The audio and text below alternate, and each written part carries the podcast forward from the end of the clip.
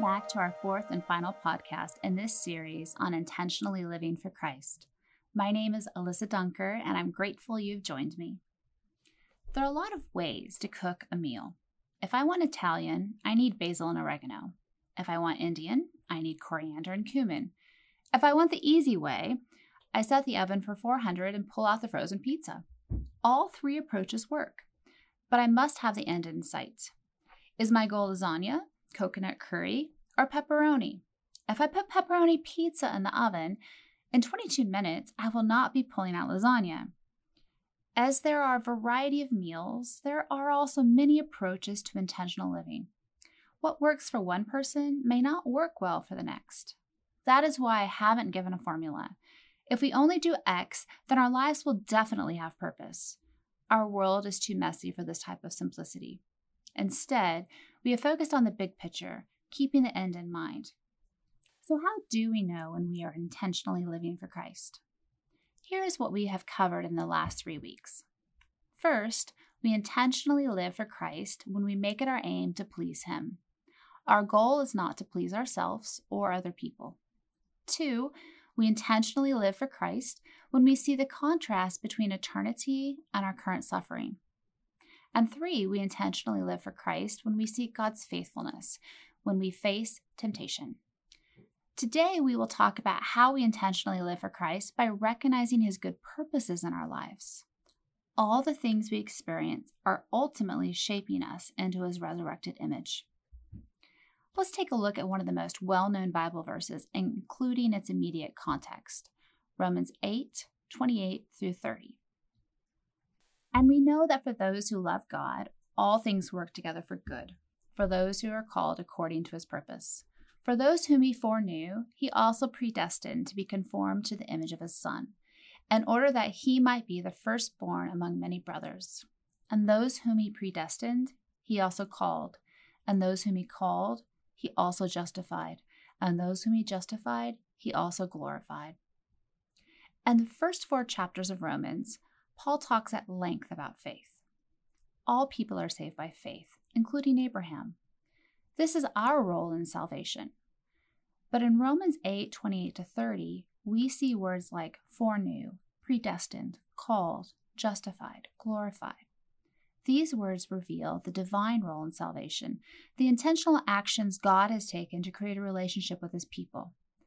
Throughout Christian history, believers have held differing interpretations about the relationship between human free will and God's sovereignty. These are important conversations. But Paul was not intending to create or answer theological questions in this context. What he was trying to do was give assurance. He was saying, if you have faith in Christ, you are not condemned. You are God's child. Nothing in the whole creation can ever separate you from his love. But what Paul meant for comfort has sometimes been misunderstood. Let's take a look at what Romans 8:28 through 30 promises and doesn't promise. Understanding these verses will help us live more intentionally for Christ. Several years ago, I lost my job. Hearing about this, well meaning Christians would ask if I knew what God was trying to teach me. Or, in an effort to encourage, I was told, everything happens for a reason. I spent a lot of time trying to figure out what lesson God had for me. If I could only learn it, then I wouldn't have to repeat it. But such thinking presents a distorted view of God, a capricious God. Where do we get this twisted theology? I think our primary source is a misinterpretation of Romans 8:28. If we love God, the verse says that he works all things together for good. But when we know something in our lives is definitely not good, we can be stumped. Wanting to make sense of the mess, we might tell ourselves, maybe I lost that job because God wants to give me a better one. But if God is just trying to increase my salary or improve my work environment, then God seems pretty materialistic, and that just doesn't fit his character. If I believe Romans 8:28 means God sovereignly causes everything in my life to mean something good in this present life, I'm going to be disappointed with God. I've also unwittingly armed myself with words that can wound others. Victims of abuse shouldn't be asked what God is trying to teach them. telling a grieving person that God will do something good through the death of their loved one is no comfort. When we misinterpret God's promise of working all things together for good and misapply it to this lifetime, we miss one of the most powerful promises in Scripture. And for me, that promise holds me when life makes no sense. We live in a society that believes truth is relative. So, how can we know anything with certainty? But in a different culture, in a different time, the apostle Paul, inspired by the Holy Spirit, begins Romans 8:28 with these words, "And we know." Paul is clear. The words that follow will be true in all cultures at all times.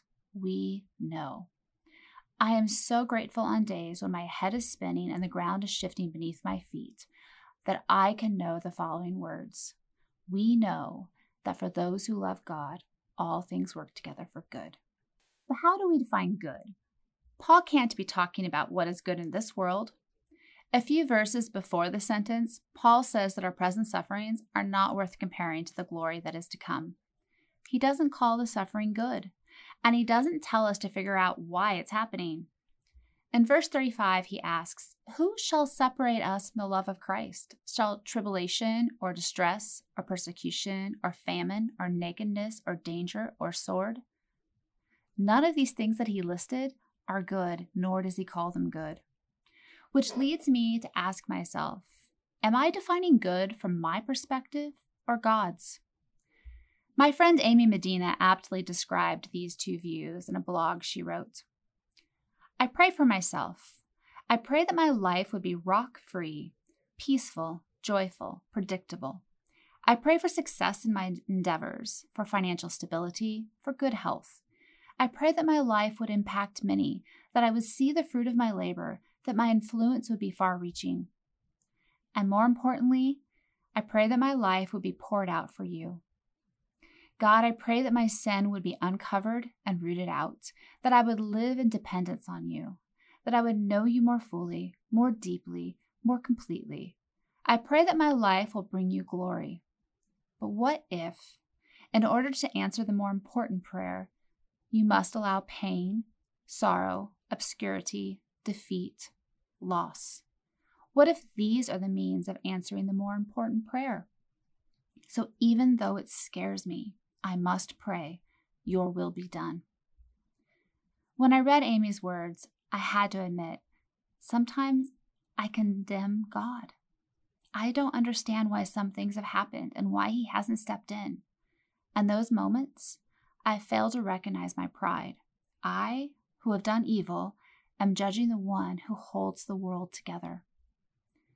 In this struggle, I still conclude God is good. How, you may ask? Well, no one else has ever died for me. This is how I know God is good. There was a man hanging from a tree, blood poured out for me. This is my answer, and I hold on to it when the waves of suffering knock me off my feet. In the ESV, Romans 8:28 says, "All things work together for good." At the risk of being a grammar geek, this phrase can also be translated God causes all things to work together for good. The translations differ because Paul didn't include the subject of the sentence.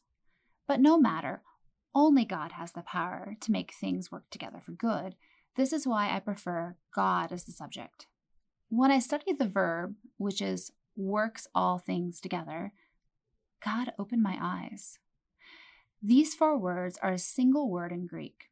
It expresses the idea of synergy.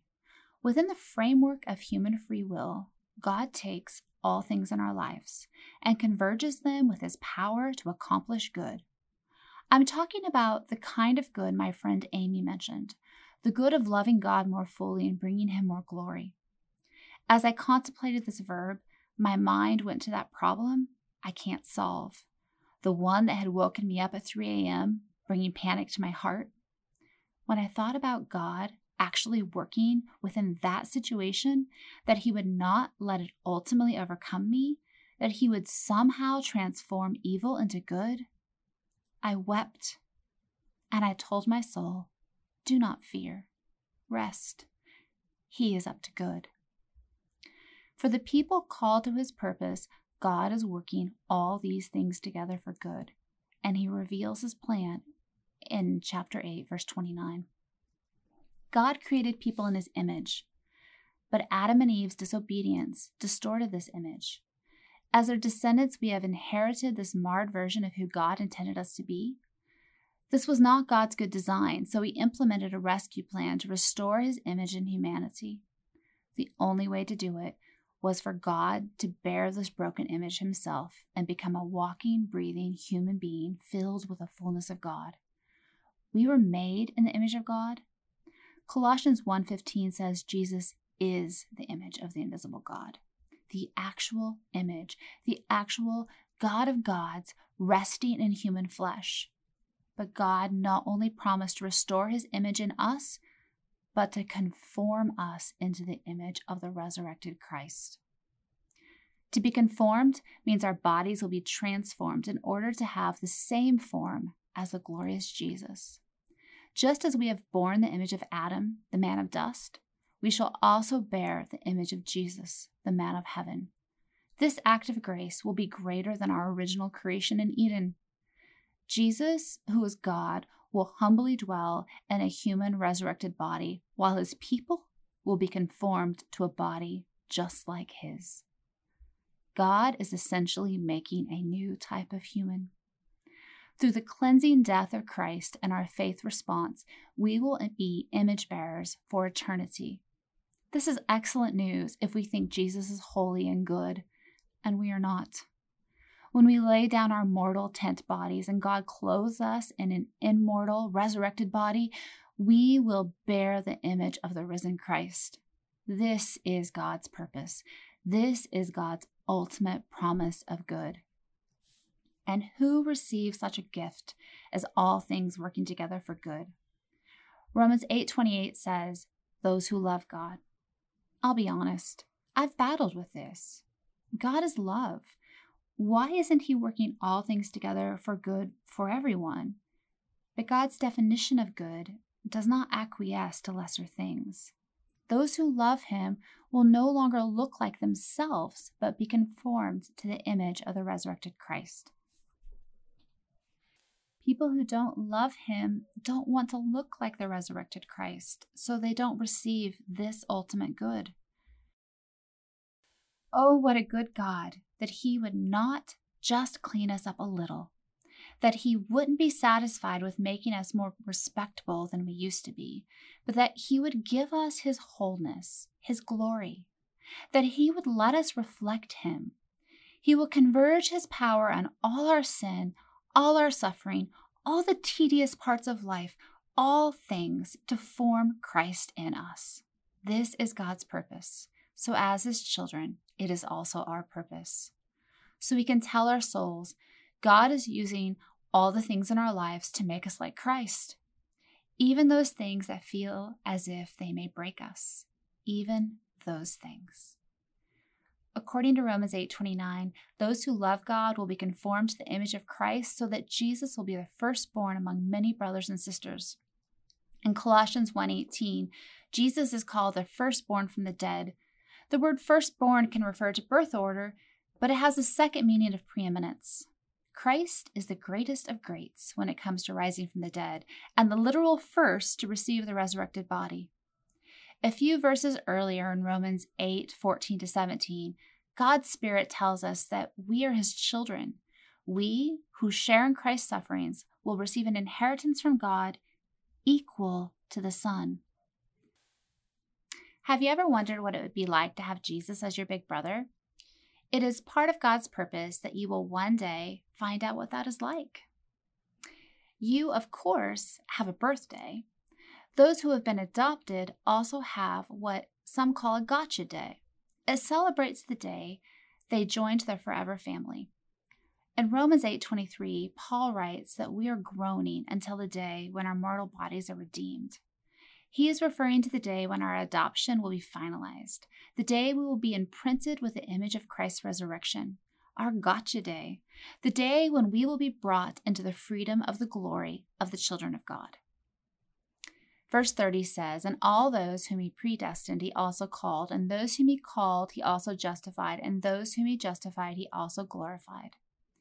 At the end of verse 30, we see Paul's grand finale, his major points. Those who love God, those who have been directed towards God's purpose, those people have been glorified. Paul is telling believers do not fear. God is not giving up on you. Even though you are currently suffering and causing other people to suffer, God glorified you. It isn't a typo. Paul used the past tense. From God's perspective, our destiny is secure. It is an example of that phrase, already and not yet. You have already been glorified. You are conformed to the image of Christ, but it is not yet your lived experience. But God, who is outside of time, is not perplexed by this. He is not worried about how you are going to turn out. He is confident. You may be wondering why I would include Romans 8 28 through 30 in a Bible study about intentionally living for Christ. These three verses clearly show God as the actor and not us. Intentional living presumes I do something. While some parts of Scripture require obedient action, others are meant to change how we think. They tell us who God is and who we are. That's what these verses do. These words encourage us to not give up in the madness of whatever we face. God will converge his power upon it so that it shapes us to look like Christ. Paul says, We know these things, but then life knocks us around a bit and we just aren't sure. But if you can conclude God has good purposes toward you, it changes how you interact with all the things that come your way. Our souls can be at rest while we walk through turmoil. Before we end our study together, I want to leave you with a practical tool that can help you apply intentionality in your life.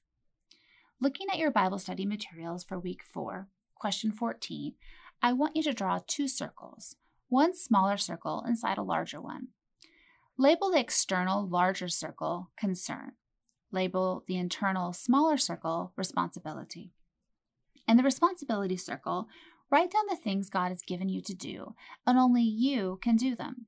These are things that Christ can hold you accountable for. You want to look at your various roles. You're a child of God and have a relationship with Him. You are asked to make it your goal to please Christ. As you explore other responsibilities, ask yourself who is in my family and what are my responsibilities toward each person? What are my responsibilities toward my church and the body of Christ? You may also be a volunteer. You may have a job. You may be a student. What are your duties? What are your responsibilities toward other employees or supervisors, your teachers, your classmates? Consider your role in communication with your neighbors, your responsibility to society and government. This isn't an exhaustive list. I want you to consider multiple areas of your life and how God would want you to biblically handle your responsibilities. In the circle labeled concern, Write down the things that are important to you but are beyond your control. Here are some examples. You can take your responsibility at work very seriously and honor God as an employee, but you can't make your boss like you. Or if you're a parent, you can point your children to Christ, but you can't change their hearts.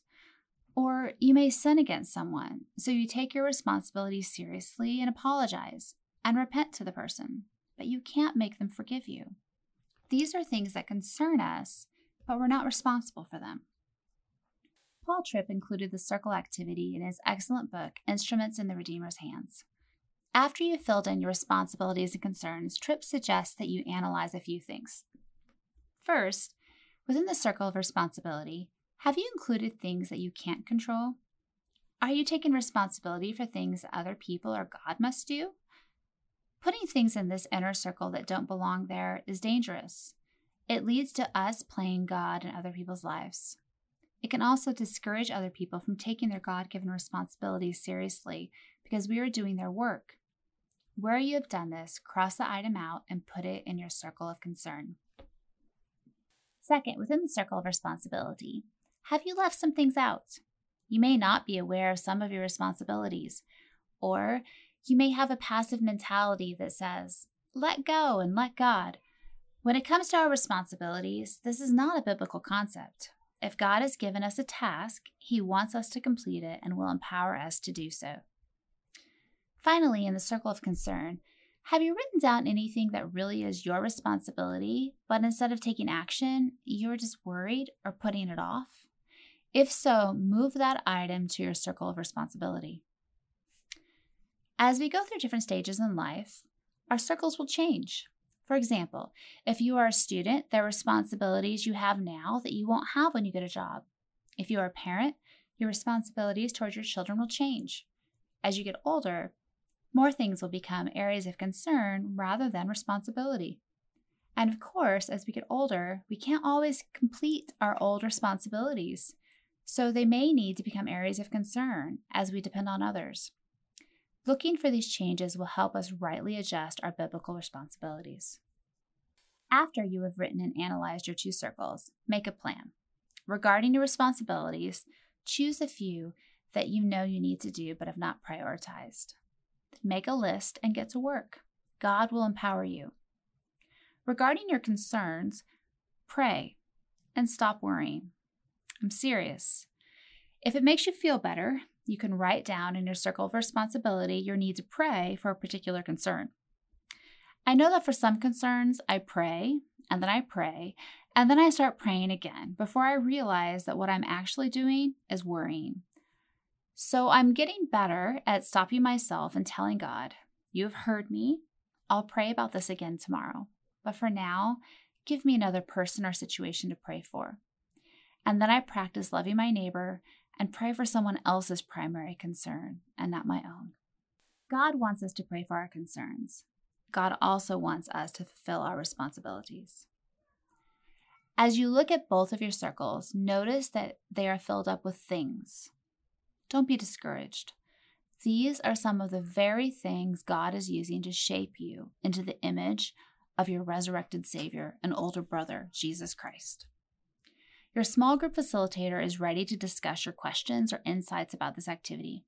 I strongly suggest that you share your circles and some of the responsibilities you have prioritized with a person you trust. Creating friendships that include encouragement and accountability will help all of us live more intentionally for Christ. I want to thank you for joining me this past four weeks. It is my prayer that you've been strengthened, equipped, and encouraged. If you have questions about the God who gave his life for you, please reach out to someone you trust, to your small group leader, or write to me at reachtanzania at yahoo.com. Father, I thank you for the privilege of being your child. I'm grateful that your Spirit takes truth from the Bible and does surgery in our hearts. As we make it our goal to please you, even in trials and temptations, give us the wisdom to trust that you are good and good to us. Come, Lord Jesus. Amen.